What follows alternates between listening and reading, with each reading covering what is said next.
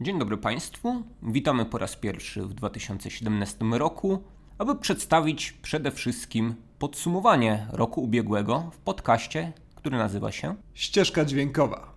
I od razu w ramach postanowień noworocznych ogłaszamy przybliżoną datę premiery kolejnego odcinka.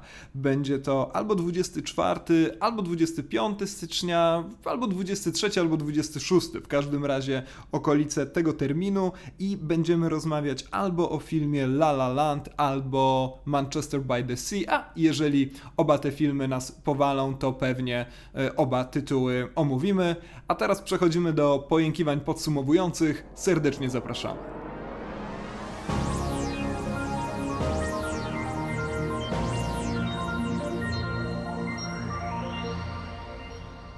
Zaczynamy nasze specjalne podsumowanie 2016 roku. Michał, jesteś podekscytowany podsumowaniem specjalnym 2016 roku? Bardzo jestem podekscytowany, jak zawsze. To jest taki bardzo dziwny moment w roku, kiedy orientujemy się, że kupa filmów, o, o, których już zupełnie nie pamiętamy, miała premierę jeszcze w tym roku. Filmy Oscarowe przede wszystkim, o których rozmawialiśmy w naszym zupełnie debiutanckim odcinku. E, Michał, miałeś jakieś takie objawienie? Myślałeś, że film jest z 2009, a on jest z 2016? E, tak, miałem tak z nienawistną ósemką Quentina Tarantino. To rzeczywiście wynika czasami e, z tego, że te filmy Oscarowe wchodzą u nas na przełomie roku do kin, prawda? Niektóre są już w grudniu, niektóre mamy w styczniu. E, czasami może uda nam się je obejrzeć e, z alternatywnej dystrybucji, to znaczy dostarczone bezpośrednio od producentów, rzecz jasna, bo jesteśmy członkami Amerykańskiej A Akademii konkretnie Filmowej. od sprzątaczy producentów, którzy postanowili zaryzykować swoją karierę i wyciec film do internetu. Zawsze mnie to fascynowało, ale ludzkość jest wam wdzięczna. Natomiast bardzo się cieszę, że właśnie e, nienawistna ósemka e, mogła się znaleźć na mojej liście top 10, bo właśnie z 2016 roku e, z polskich kin e, pochodzi, no i gdzieś w okolicach ósmego miejsca bym ją tam e, uplasował. A twoje Oscarowe filmy?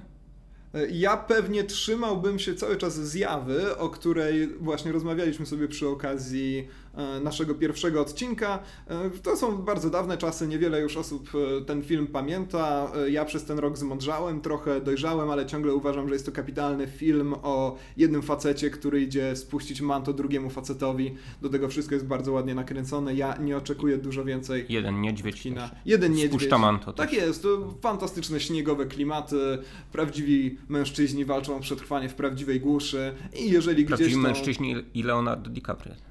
No, Wiele osób by się prawda z nie zgodziło, Michał, no ale e, i jeżeli tą e, okrutnie natrętną i naiwną metafizykę gdzieś tam zrzucimy, na co myślę jakiś tam bardziej świadomy model odbioru nam pozwoli, to można się na tym filmie e, znakomicie bawić.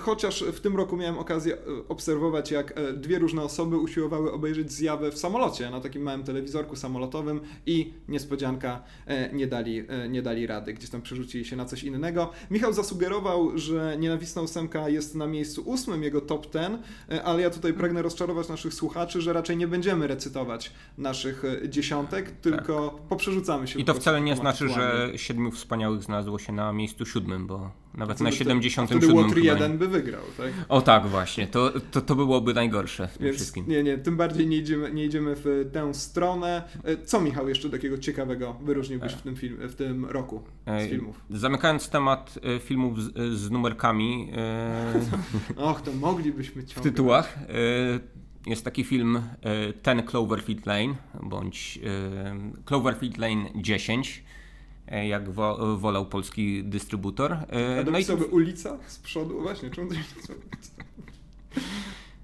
E, Spróbujemy o nim opowiadać e, bez, bez spoilerów, może, bo ten twist jest tam dość efektowny, a myślę, że to jest film, który przeszedł trochę, Mówienie o jak tym, to że jest- Belgowie, pod radarem. Mówienie o tym, że jest twist też jest jakimś Nie, spoilerem. zawsze okej. są twisty teraz, od czasów Shyamaliana, I- a nie kręci się I to, że jest Cloverfield w tytule, to e, też jest jakiś spoiler. Tak, Cho- tak, chociaż wy- Nie sprawdzajcie oryginalnych tytułów różnych filmów i po prostu, po prostu e, obejrzyjcie ten film. Michał, e, a czemu znalazł się na Twojej liście niekoniecznie na miejscu dziesiątym?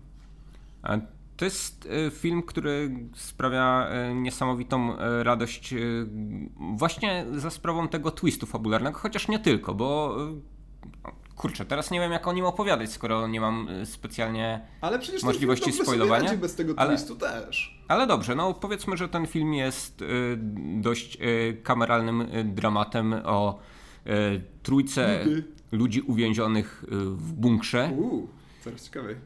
W bunkrze Johna Goodmana, który nie wiadomo, czy jest taki good jak jego nazwisko. Który to John Goodman ym, utrzymuje, że wydarzyło się coś strasznego na zewnątrz. No i w związku z tym, w tym odosobnieniu musi sobie y, rzeczona trójca gdzieś tam y, w, w piwnicy bytować. No ale y,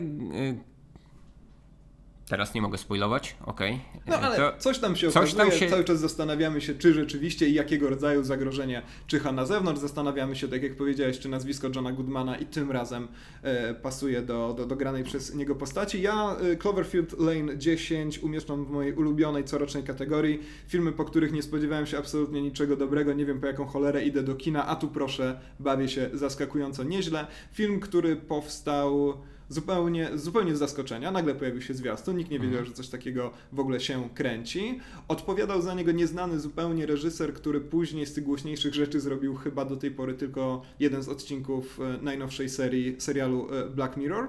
Najgłośniejsze nazwisko, czyli J.J. Abrams, e, najgłośniejsze nazwisko z czołówki, było zajęte Gwiezdnymi Wojnami, więc też właściwie tylko i wyłącznie, nie wiem, jego rola ograniczała się do kiwania głową z aprobatą i wyszła z tego rzecz zaskakująco bardzo dobra, więc to jest taki film, który bardzo możliwe, że ominęliście, więc go teraz odomincie. Tak, no i to taki film, który daje nadzieję na otworzenie jakiegoś nowego uniwersum, które to nie będzie takim y, uniwersum jak uniwersum Gwiezdnych Wojen, czy te uniwersa komiksowe, wyświechtane, dobrze znane i złożone z elementów, które no, są już cokolwiek przewidywalne. Tutaj wciąż y, Hollywood może czymś zaskoczyć. Tak, zwłaszcza, że nawet jeżeli odkryjecie w jakim wcześniej filmie, w tytule jakiego wcześniej filmu pojawiało, pojawiało się słowo Cloverfield, to e, będzie wam dość trudno spasować te dwa filmy pod kątem właśnie tożsamości uniwersów, że tak powiem, ale to zostawmy. Jeżeli nie widzieliście, to widźcie. E, Ja na ten Cloverfield Lane odpowiem filmem Aż do piekła, czyli Hell or High Water w reżyserii Davida Mackenzie'ego. Mackenzie'ego, który wyrobił sobie już nazwisko, on zrobił chyba innymi Młodego Adama wcześniej, ale ja do tej pory omijałem jego filmy, choć nie tak, że czułem do niego jakąś urazę, bo nie wiem, spotkaliśmy się gdzieś kiedyś, on był na przykład dla mnie niemiły, trzasnął mi drzwiami przed nosem albo coś, tylko po prostu nie miałem okazji ich zobaczyć.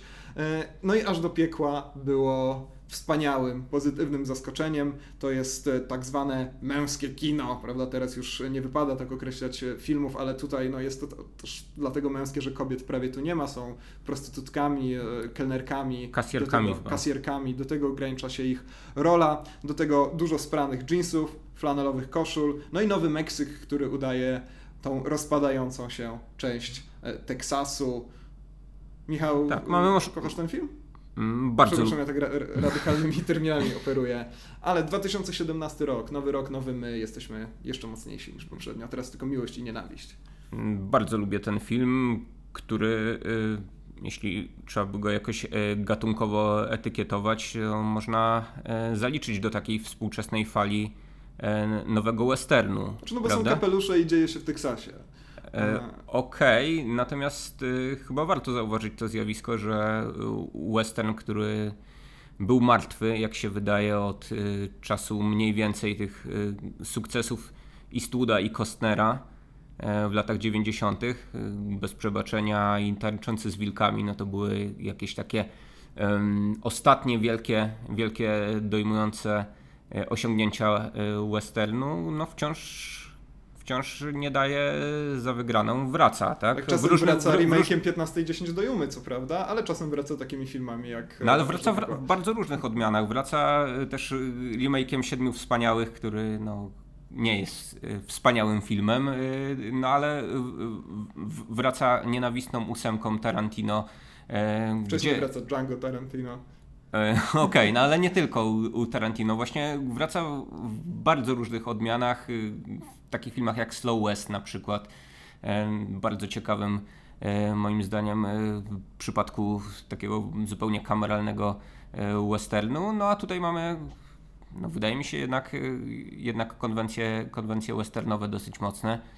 To znaczy to, co w tym filmie się na pewno y, znakomicie udaje, jest to dla mnie zupełnie zaskakujące, to to, że od czasu do czasu Mackenzie umieszcza w tym filmie, wydawałoby się zupełnie od czapy, takie sceny i sekwencje, którym, których zadaniem jest przede wszystkim y, odbrązawianie pewnej westernowej mitologii. I to tak naprawdę, ponieważ tak jak mówię, często nie ma to wiele wspólnego z fabułą, nie ma prawa działać, a w tym filmie działa. No i to jest oczywiście efekt y, jakiejś cudownej współpracy między reżyserem, scenarzystą, kompozytorami muzyki, bo przecież to jest Nick Cave i nie kto inny jak Warren Ellis. E, więc kolejna ciekawostka. Mm. Film, który ma. Zaskakująco chyba... dobra rola Jeffa Bridgesa też chyba na drugim planie. Aktor. E, ale ostatnio jakby trochę spuścił stonu, prawda? Tak jest. No, no a propos e, tego, tej galwanizacji westernu, no to doszliśmy do etapu, w którym niektórzy scenarzyści uważają, że w przyszłości ludzie dla rozrywki będą jeździli do parków tematycznych poświęconych Dzikiemu Zachodowi, co chyba jednak w dzisiejszych czasach jest raczej ciągle nie do pomyślenia. E, Aż do piekła to też film z najbardziej depresyjną dedykacją w historii kina. Przyjrzyjcie się datom, które pojawiają się w kontekście tej dedykacji zaraz na początku napisów końcowych. E, film do obejrzenia już w zaciszu domowym, także polecamy otworzyć Bourbona, niekoniecznie, nie wiem, jakiegoś Millera albo Lone Stara, czy inne piwa popularne w Teksasie, ale jakieś dobre, e, jakiegoś dobre, dobrego Bourbona, wsiąść na konia, i nie wiem, na, obejrzysz ten film jadąc na koniu? Nie wiem. Nie, tak się chyba nie uda. Nie wiem, ale może jakieś siłownie oferują na przykład zamiast bieżni. Tak, nie wiem, nie, nie, nie, nie, nie, nie, nie brnijmy w to. E, uratuj mnie jakimś kolejnym tytułem z twojej prywatnej listy. No to trochę wywołałeś się, bo zaczęliśmy o tych Byłem westernach, to może wywołałeś yy, western serialowy, który jest westernem i, i filmem science fiction yy, zarazem. Yy, w zasadzie jest serialowym sequelem, tak, filmu Michaela Crichtona jeszcze z 1973 roku, jeśli dobrze pamiętam, który się nazywał Świat Dzikiego Zachodu. Tak, chociaż ta kontynuacja serialowa już hmm. z nieznanych i niezrozumiałych dla nas powodów, o czym wielokrotnie mówiliśmy, nie ma polskiej, polskiego tytułu. I takich maszapów gatunkowych też y, sporo mieliśmy, nie tylko y, w serialach, bo jeszcze nawiązując do tego, y, do tego westernu, parę lat temu był film kompletnie nieudany Cowboy i Obcy z Harrisonem Fordem i Danielem Craigiem, ale w tym roku był chociażby film Bon Tomahawk, E, który A, no został tak. bardzo dobrze przyjęty, tak? mariaż e, westernu i filmu Gore. Dość e, powoli rozkręcający się film, który znowu takim twistem fabularnym może zaskoczyć w pewnym momencie, no i dość jednak ostentacyjnymi, dosadnymi scenami przemocy końcówce. Tak jest, no jeżeli komuś spodobał się Bone Tomahawk, to niech przypomni sobie nazwisko pana na podstawie, yy, który napisał książkę, na podstawie której film powstał yy, i przeczyta inne jego dzieła, które z tego co mi wiadomo utrzymane są w dość podobnych klimatach, yy, ale żeby nie zrobiło się z tego dość niespodziewane podsumowanie najlepszych około westernowych produkcji zeszłego roku, to ja może w tym momencie zaatakuję służącą. Chan Łuka Parka. Czemu chcesz atakować służącą? Staram się wymyślić jakiś dowcip, który nie zajedzie ohydnym klasizmem, ale ponieważ nie jestem w stanie, to przejdziemy od razu. Dobrze, proszę nie atakować służących. Po prostu. I tyle. No, I nie strzelać do pianisty. wątek atakowania kogokolwiek. E, film, który ma zupełnie fantastyczny scenariusz, e, który charakteryzuje się takim bardzo dużym szacunkiem dla widza w kolejnych zwrotach akcji. To brzmi dość podejrzanie, dość dziwacznie, ale scenarzyści bardzo często mają tendencję i serialowy Świat Dzikiego Zachodu, o którym wspomniałeś, jest tego znakomitym przy, przykładem do pewnego ignorowania tego, że widz również jest w stanie wyciągać pewne wnioski z wydarzeń przedstawionych mu na ekranie i na przykład e, nadzwyczajnie celebrować e, odsłonięcie jakiegoś zwrotu fabularnego, że tak to bardzo nieładnie językowo ujmę. E, tymczasem Służąca jest filmem, który oparty jest na zwrotach fabularnych, z których każdy przeprowadzony jest z trochę innym podejściem do tego, jakie informacje ma już w swojej głowie widz. I gra to absolutnie fantastycznie. Zresztą Chan Wook Park to jest znakomity rzemieślnik, więc nie tylko scenariusz, ale też reżyseria, za przeproszeniem, dają radę. Ogląda się to przecudownie. E, no a last but not least, jest to film z najładniejszymi scenami erotycznymi w tym roku, w zeszłym roku. Mm, no tak, tutaj muszę tylko tak, pod, troszkę pod, się zarumieniłeś. Potwierdzić, no rzeczywiście, aż y, głos mi zamarł w gardle y, na myśl o tych E, scenach erotycznych. E, dla mnie to tylko kolejne potwierdzenie tego, że Park Chan-wook wielkim reżyserem jest. Już jego poprzedni film Stoker był dla mnie kolejnym jakby dowodem na to, że, że, że, że ten człowiek praktycznie w każdej estetyce jest w stanie się poruszać i w każdej pokazać coś ciekawego, nawet Hollywood czy studia E, filmowe w Stanach, bo w zasadzie no, powiedzmy, że dla niezależnych e, producentów ten film kręcił, nie są w stanie go stłamsić i ograniczyć tak, jego wielkiej Właśnie Stoker był fantastycznym dowodem na to, że nawet jeżeli dostajesz bardzo głośną gwiazdę, bo przecież Mija Wasikowski, kiedy Park kręcił, Stokera była bardzo na topie, to jednak jesteś w stanie mimo niewątpliwych nacisków ze strony sponsorów filmu wyciągnąć z niego coś piekielnie interesującego. No służąca to jest e, kontynuacja znakomitej formy reżysera. Znowu film, film bazujący na angielskiej powieści, tak? Znowu mamy do czynienia z tym, że Park świetnie się porusza między różnymi rejestrami kino kina nie światowego. Granic, tak? proszę, państwa, proszę Państwa, kino nie ma narodowości już od dawna e, i to jest znakomity dowód. Ale tak przeszczepy y, Koreańczyków do Hollywood, że tak brzydko powiem, y, no nie zawsze się przyjmują, tak? Nie, nie, nie wszystkim się udało tak dobrze na przykład jak, jak Parkowi, chociaż on, on też można powiedzieć komercyjnie nie podołał, też jakieś tam problemy z producentem wówczas miał, no i wrócił do Korei robić ten film, a, a jednak, jednak ci Koreańczycy, którzy radzą sobie w, ki w kinie komercyjnym u siebie, do Hollywood od czasu do czasu zaglądają. Mieliśmy przypadki takie jak The Stand z Arnoldem Schwarzeneggerem. Liun Jae się chyba nazywa ten. Nie wiem, temat Koreańczycy w Hollywood jeszcze przed nami. Dobrze, dobrze, no może nie będziemy tego kontynuować. A Stand bo to film, którego raczej do Mimo, że był to całkiem znośny powrót Schwarzeneggera na ekrany kin, to chyba do żadnej listy najlepszych filmów żadnego roku. Może 1892, gdyby wtedy powstał, no to wtedy. Najlepsze filmy roku z Arnoldem Schwarzeneggerem? Ale tak. wtedy, kiedy powstawał Stand, to powstało strasznie dużo filmów ze Schwarzeneggerem jednocześnie, ale nie odchodząc za bardzo od tematu, filmy z Arnoldem Schwarzeneggerem to inny wspaniały e, temat. E, dla mnie Schwarzenegger jest jednym z najważniejszych aktorów E, zeszłego, zeszłego stulecia, więc mogę o nim mówić i mówić. Ale chwila, to ja podałem służącą, więc teraz ty podajesz jakiś inny tytuł. No dobrze. Creed. Co o takim filmie sądzisz? Znowu... O Creedzie już rozmawialiśmy, podobnie jak o Zjawie w naszym pierwszym odcinku. Ach, rzeczywiście, to się przecież też łapało do, był wtedy do, nominowany do filmów do Oscara Oscarowych. No widzisz, jak krótko mam pamięć i rozwiniętego Alzheimera. Więc może przeskoczę już w takim razie do następnego. Ale polecamy Creed. To jest e, zaskakująco. Znowu, tak jak e, Cloverfield Lane 10, produkcja zaskakująco zaskakująco dobra, bo też miała być to po prostu, miało to być odcinanie kuponów od mhm. znanej franczyzy, a wyszedł z tego film, który bardzo dobrze broni się po prostu jako Creed, a nie jako Rocky 17,5. Gdyby nie Cloverfield Lane, to mógłbym stanowczo stwierdzić, że to najlepszy sequel roku, e, no ale waham się między tymi dwoma. E, w każdym razie oba, e, oba bardzo polecam. Film trochę z innej bajki, bo z gadającymi zwierzątkami chciałem polecić. Film chyba dobrze znany większości słuchaczy, nazywa się on Zwierzogród. Widziałeś taki film? Widziałem, ale wiesz, że widziałem, czemu nie pytasz o to? Chcesz zaskoczyć naszych e, słuchaczy? Ja chciałem cię złapać, że nie widziałeś filmu, który widzieli wszyscy. Aha, nie, nie, nie. Widzia widziałem Zwierzogród. Ja nie podzielam zachwytów nad tym filmem. Uważam, że jest to rzecz po prostu zrobiona nadzwyczaj porządnie i gdyby nie wiem, gdyby nie było nic innego w telewizji, rzeczywiście ktoś przyłożył Dobrze, do prze, głowy i kazał oglądać ten przerywam, film, przerywamy y, tutaj ten, tak skończyłem, te, te, narzekania. Y, znakomity film, świetny narracyjnie, wspaniałe przeniesienie y, konwencji y, kina policyjnego, tak?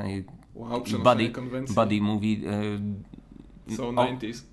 Okej, okay, okej, okay, no ale to nie jest przenoszenie konwencji a la Shrek, gdzie wstawiamy jedną sekwencję e, i to ma być jakieś ostentacyjne mruganie okiem do, dla znawców popkultury, tak, że tutaj oto mamy coś z kina hollywoodzkiego e, w animacji. Tutaj e, w Zwierzogrodzie to wszystko się jednak trzyma jednej wyrazistej linii fabularnej i wydaje mi się, że wiele aktorskich filmów no, o, o, takim scenariuszu zdobyłoby może nawet większe uznanie, a tutaj ten film jest być może pomijany często przez krytyków takim wzruszeniem ramion, no bo mamy film z gadającymi zwierzątkami, tak, a nie z Melem Gibsonem tak, no, na Podobny los spotkał w głowie się nie mieści, który, o którym też przebąkiwało się w kontekście nominacji za po prostu najlepszy film, podczas gdy fakt, że mamy tam do czynienia z rysunkami, a nie z prawdziwymi aktorami, z krwi i kości, no to, no, no to siłą rzeczy film ten musiał gdzieś tam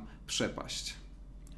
Amerykańska Akademia Filmowa musi e, chyba dojrzeć do nagradzania e, animacji w tej kategorii, tak jak musi dojrzeć do e, nagrodzenia Andiego Serkisa za, za rolę aktorską, tak, za animowanie różnych postaci. Tak, Zresztą o Andym Serkisie wspominamy sobie trochę przy okazji poprzedniego naszego odcinka, kiedy omawiamy zwiastun Wojny o planetę. Wszystko już było w 2016. Ja odpowiem innym filmem dla dzieci, filmem, który trochę uratował mi ten rok, ponieważ e, rzadko w 2016 wychodziłem z kina e, tak całościowo zachwycony każdym aspektem filmu e, i mówię tutaj o 7 minutach po północy. To jest film, który w oryginale nazywa się Monster Calls po prostu, ale scenarzysta postanowił, przepraszam, nie scenarzysta, tylko tłumacz lub tłumaczka, przyznaję ze wstydem, że nie wiem kto przekładał ten film, zdecydował się na bardziej poetycką wersję tytułu i Myślę, że bardzo ładnie to gra. E, film Juana Antonia Bayony, czyli Hiszpana, który mimo, że nakręcił kilka filmów, ciągle znanego przede wszystkim ze swojego debiutu, czyli Sierocińca, czyli horroru rasowego horroru w takim, e, no wtedy zresztą w Hiszpanii tego typu produkcje były bardzo popularne, czyli horrory, które straszą, ale jednocześnie mówią nam więcej coś o społeczeństwie, w którym przyszło nam żyć.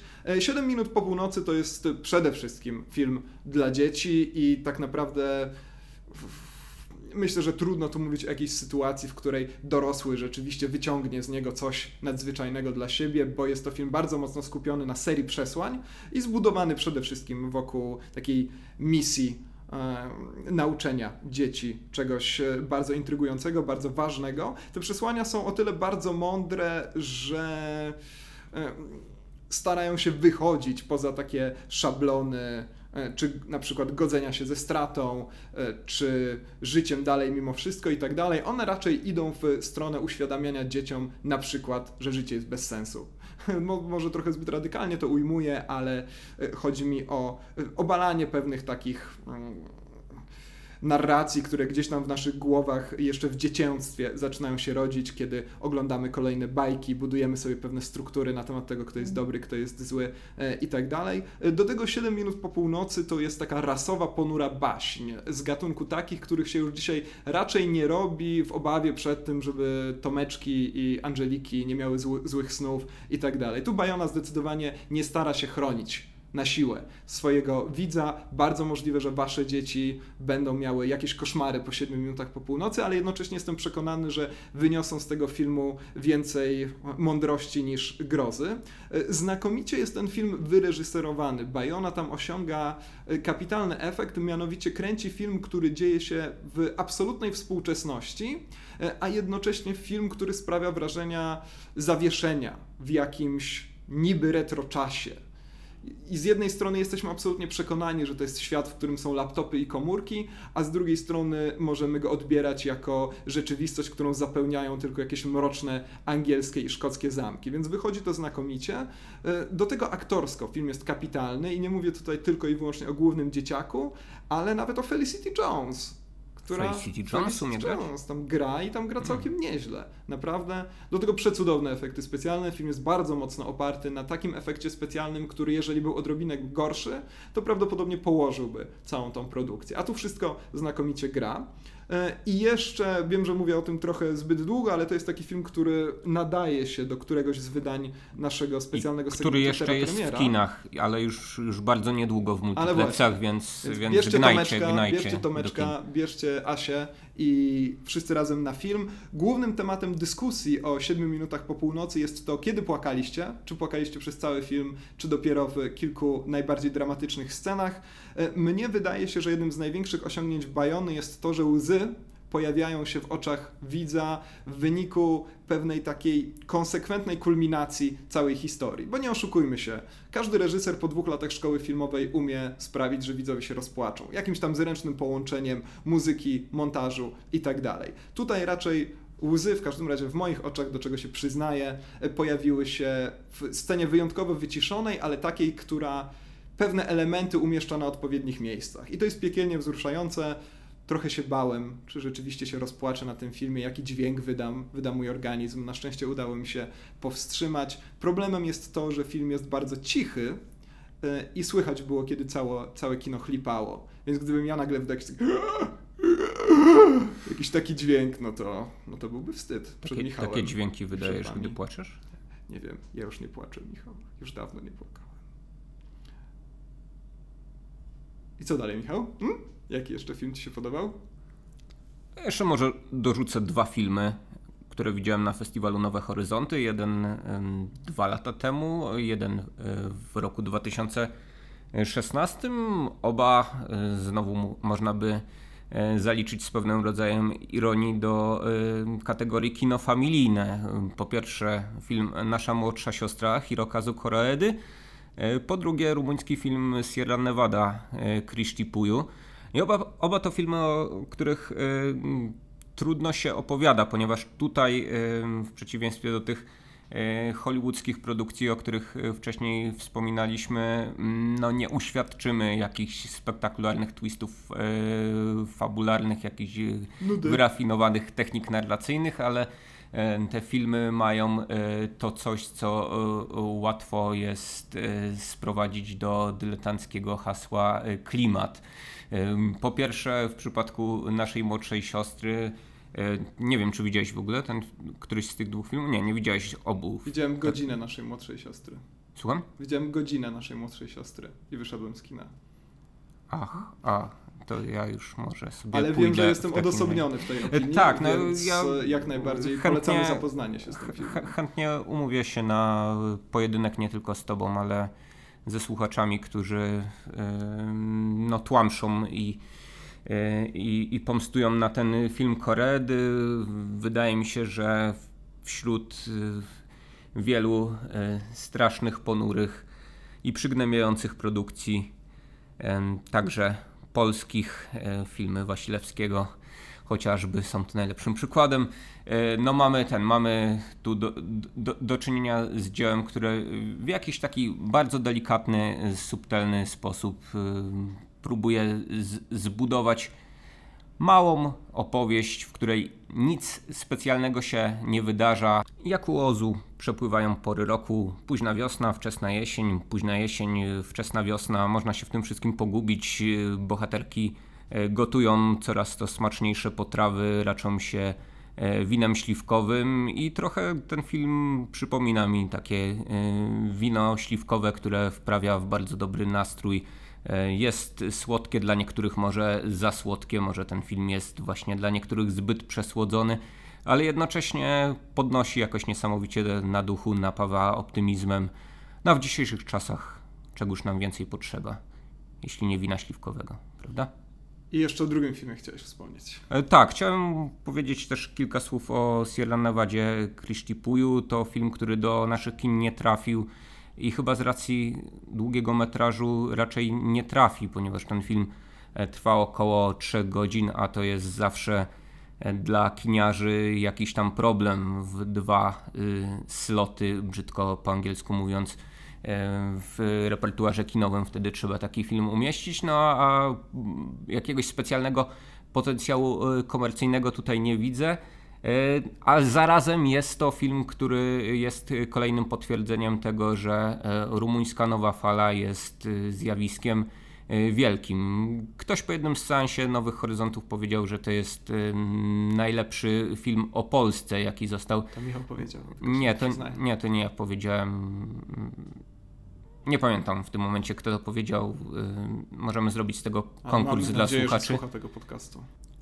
Tutaj pod jednym dachem dość ciasnego postkomunistycznego mieszkania zbiera się kilkanaście osób. Y, no i w oczekiwaniu na taki prawosławny rytuał pośmiertny e, coraz bardziej głodni i poirytowani zaczynają ze sobą dyskutować i o tej Rumunii współczesnej, i o tej przeszłej komunistycznej. Mamy tutaj dość zabawne portrety chociażby ciotki komunistki, czy nawiedzonego kuzyna deliberującego o teoriach spiskowych.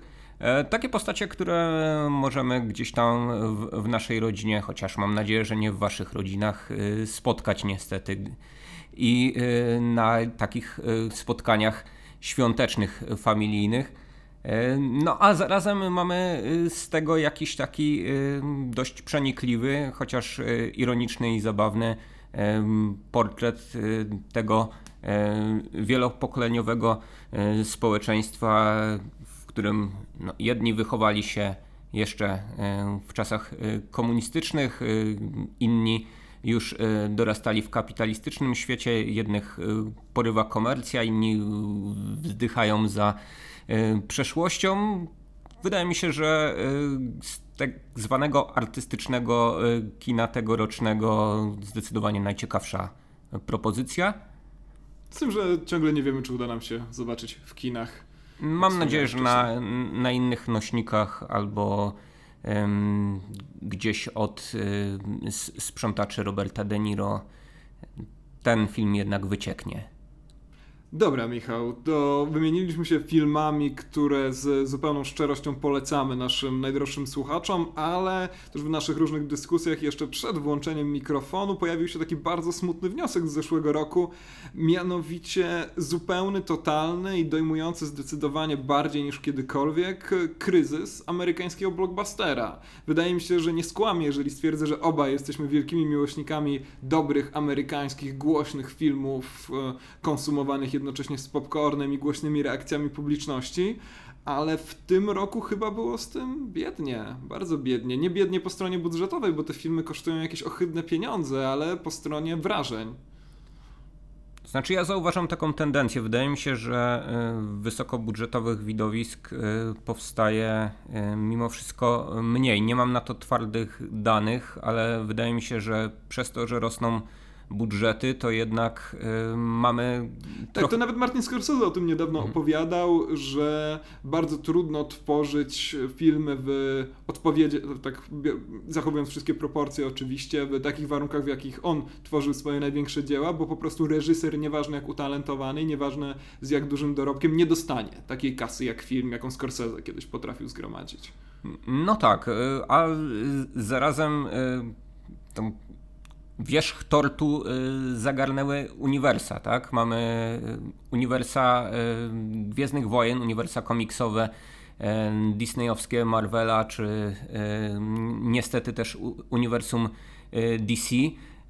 Te filmy produkowane są z przeznaczeniem na otwarcie w y, długie weekendy, zwykle długie weekendy y, w kinach y, amerykańskich i te filmy no, zajmują miejsca innym produkcjom. Gdzieś tam pomiędzy nimi prześlizgują się jakieś tytuły godne uwagi, jak chociażby ten Cloverfield Lane, o którym wspomnieliśmy, ale wciąż... No, tak, ale to jest zupełnie inna Tak, ale, ale, ale właśnie... Ale, i tak dalej, ale no. jeśli, jeśli spojrzymy na e, box office'owe podsumowanie całego roku, no to możemy wyraźnie zauważyć, że do pierwszej dziesiątki, czy na świecie, czy w USA dostają się w zasadzie dwa typy filmów. Po pierwsze e, wielkie e, produkcje superbohaterskie, a po drugie animacje dla dzieci. I w zasadzie no nie ma, nie ma filmów, które by się wyłamywały. Tak, no chociaż ja nie mam nic przeciwko idei dobrego filmu superbohaterskiego. Problem polega na tym, że już od dłuższego czasu widzimy, że scenarzyści filmów,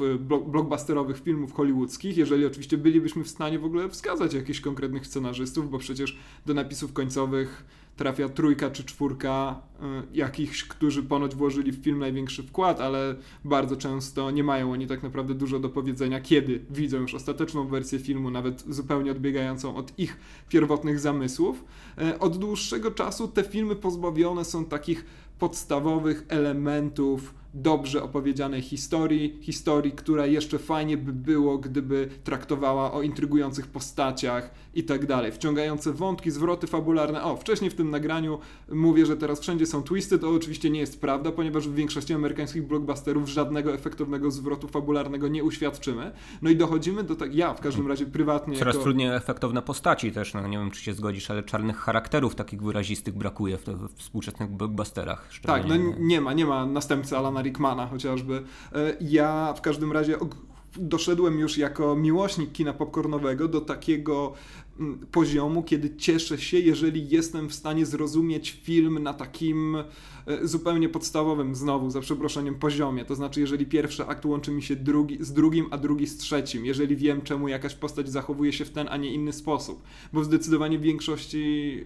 tych filmów już nie jesteśmy w stanie pojąć nawet tego. Więc ja z przerażeniem stwierdziłem, że moim no ulubionym, no nie jest dobre słowo, ale blockbusterem, który będę wspominał najmniej zimno z, dwa, dwa, z 2016 roku jest Star Trek w Nieznane, dlatego że jest to no, po prostu ok film, da się go obejrzeć i nie podcinam sobie żył w, w żadnej minucie.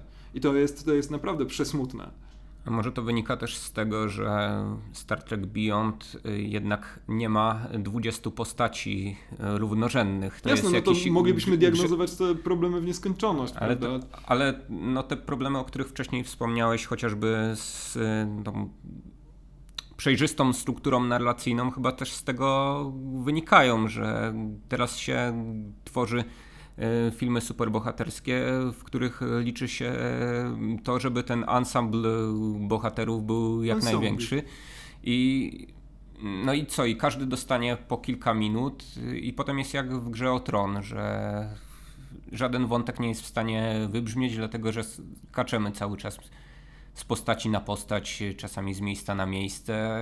No i nie jesteśmy w stanie się w to zaangażować, prawda? Ale jednocześnie chyba nigdy wcześniej widzowie nie byli tak mocno zaangażowani w śledzenie albo już post factum analizowanie procesu produkcyjnego.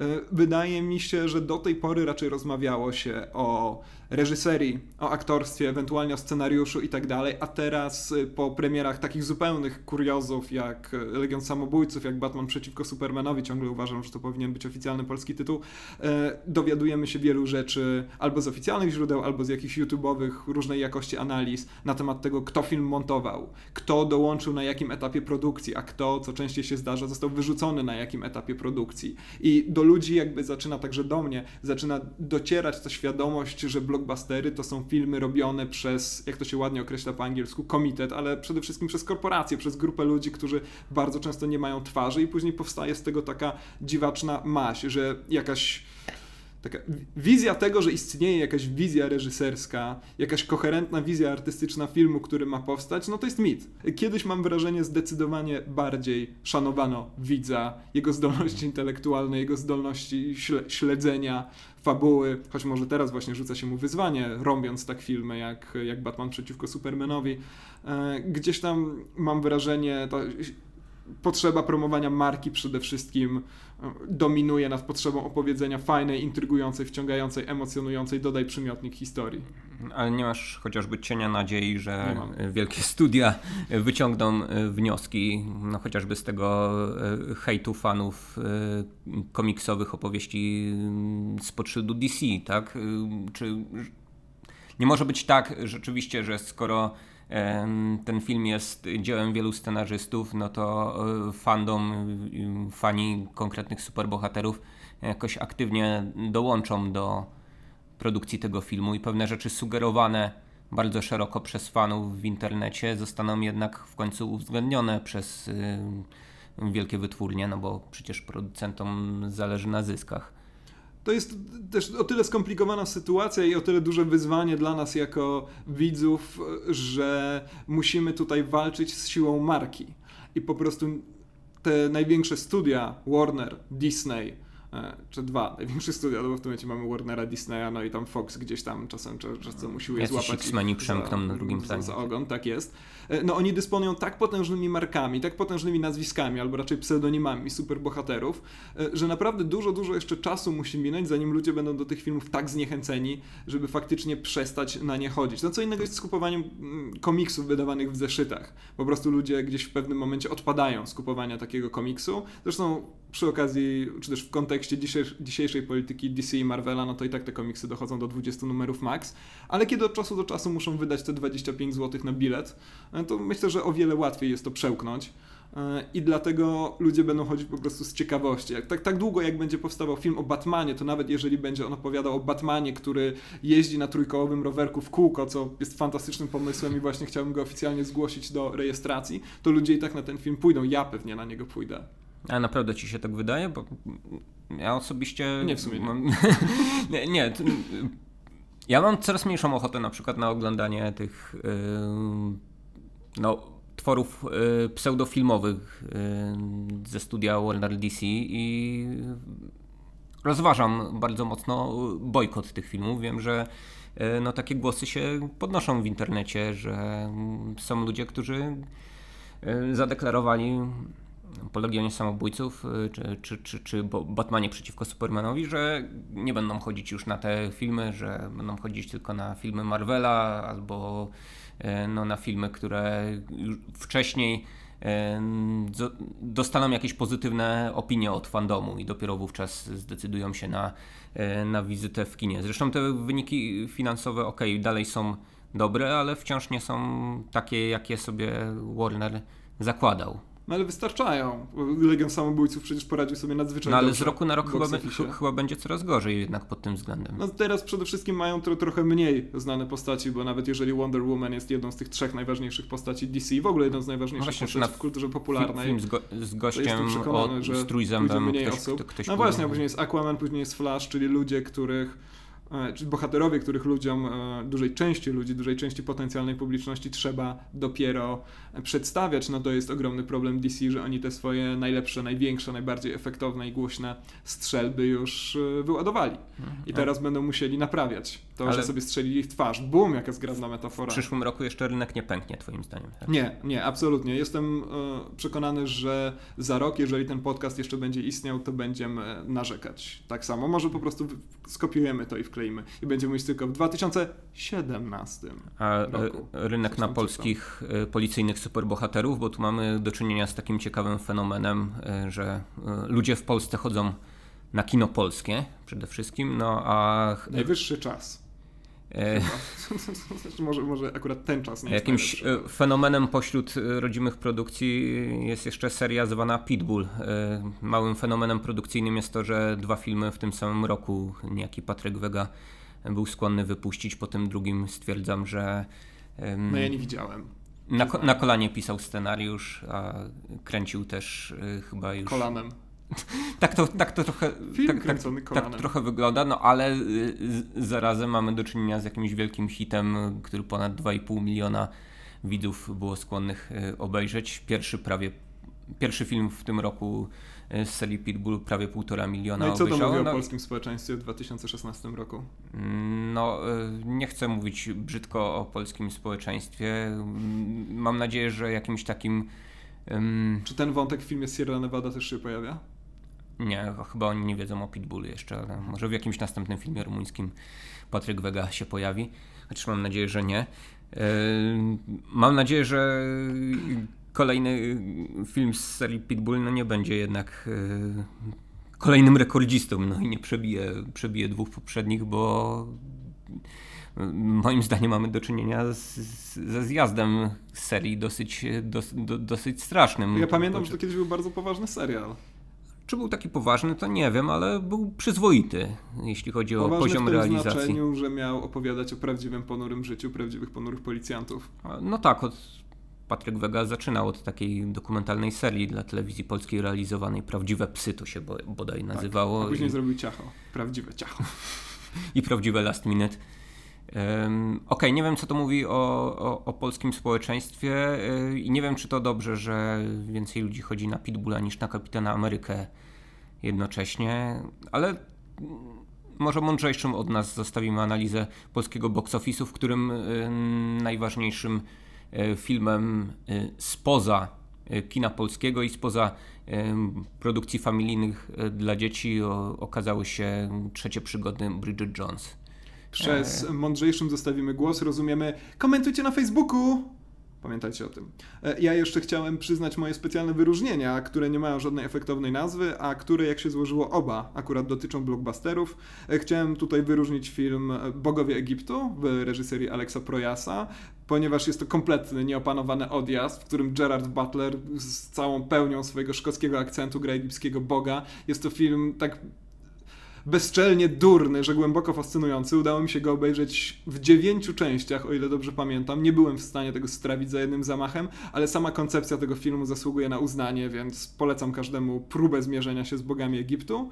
E, I chciałem wyróżnić jeszcze Batmana przeciwko Supermanowi za scenę, w której znikąd pojawia się Flash. E, nie mieliśmy okazji rozmawiać o Batmanie przeciwko Supermanowi na łamach podcastu, stąd e, tutaj do niego wracam, choć przecież to jest też temat mocno przerobiony, ale scena, w której znikąd pojawia się Flash zupełnie Okazję nie wiadomo, mieliśmy, ale nie mieliśmy sił. A, bardzo możliwe, że tak, tak, tak. Ja kopałem twoje zwłoki, mówiłem, porozmawiałem o tym filmie, ale ty byłeś zaraz po seansie, więc nie byłeś w stanie. E, scena, w której pojawia się Flash, w której nie wiadomo zupełnie o co chodzi, ponieważ ona przypominała mi e, czytanie komiksów wydawanych przez TM Semik, które od czasu do czasu zdawało się wspaniałemu zresztą wydawnictwu e, publikować w Polsce zupełnie bez zachowania jakiejkolwiek kolejności, nie albo siłą rzeczy nie mieli prawa do całej historii, która opowiadana była w jakichś pobocznych tytułach i od czasu do czasu zupełnie nie wiadomo było o co chodzi. Także że duża część mojego dzieciństwa upłynęła pod znakiem takiej konfuzji komiksowej, no i tutaj dzięki Zakowi Snyderowi poczułem się dokładnie tak samo. Aha, no i jeszcze trochę niespodziewane trzecie wyróżnienie w kategorii film, o którym miałem wspomnieć przez ostatnie 45 minut nagrania, ale zupełnie o tym zapomniałem, czyli Patterson Jima Jarmusza, film, który ciągle jest w kinach, więc serdecznie Was na niego zapraszam. Film, który jest też takim swego rodzaju the best of. Jarmusza, reżyser, powraca do niemal wszystkich bardzo dla siebie charakterystycznych chwytów stylistycznych i formalnych, powraca do typowych dla siebie tematów. No ja bardzo te kolejne Jarmusze lubię, bardzo lubię się w tych filmach rozpłynąć. E, i mam w ogóle wrażenie, że być może częścią recepty na dobre życie jest obejrzenie sobie mniej więcej raz na trzy lata kolejnego takiego samego filmu Jima Jarmusza. Jeśli Jarmusz kręciłby z częstotliwością Woody'ego Allena, to prawdopodobnie już dawno miałbym go zupełnie dość. Ja też mam sentyment do Jarmusza, ponieważ jego poprzedni, poprzedni film, czyli Limits of Control, to jest w ogóle mój ulubiony film w historii kina, więc zawsze z pewną taką nieufnością podchodzę do kolejnych produkcji Jarmusza. Fajnie sobie za to Pattersona obejrzeć w kontekście zupełnie poprzedniego filmu reżysera, czyli Tylko kochankowie przeżyją, zwłaszcza jeżeli chodzi o podejście do sztuki w tych obu filmach, bo Kochankowie to jest produkcja o tym, jak jakieś zupełnie oczywiście niedostępne, nieśmiertelne wampiry czytają wysoką literaturę, a tutaj tymczasem mamy kierowcę autobusu, dla którego poezja jest e, właściwie tak samo esencjonalna jak e, no właśnie kierowanie autobusem, jak chodzenie po bułki, jak kupowanie szczypiorku i tak dalej. To mi się niezwykle podoba. Fantastycznie też e, w tym kontekście wypada poezja, która się w tym filmie pojawia, ponieważ to jest poezja z gatunku a, sam bym tak potrafił. No i właśnie, Sami byśmy pewnie wszyscy tak potrafili, więc czemu nie zacząć? Do tego znakomity Adam Driver, który w ramach takiego typowego jarmuszowego suchara gra, jak wspomniałem, kierowcę. Zresztą jest tu kilka takich okrutnych, naprawdę okrutnych dowcipów, ale wszystko to razem e, gra naprawdę kusząco. Michałowi zresztą chyba też się Patterson podobał. Podobał mi się, ale jeszcze żadnego wiersza nie napisałem. No. Jeszcze nie. Jeszcze, jeszcze. Ale być może, być może jakiś wiersz powstanie. E, coś jeszcze ciekawego w 2016 roku?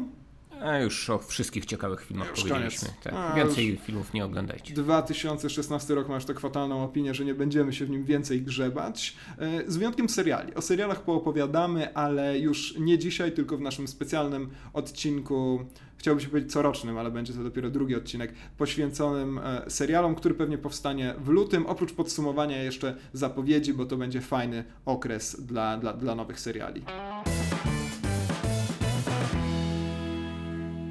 Ogromnie dziękujemy za uwagę i jeżeli spodobało Wam się to, co przez ostatnie 45 minut słyszeliście, bardzo Was prosimy, żebyście poświęcili chwilę, wrócili na Facebooka i zalekowali czy, czy, czy, czy fanpage podcastu, jeżeli jeszcze tego nie zrobiliście, czy link do tego konkretnego odcinka. Michał, słowa na pożegnanie?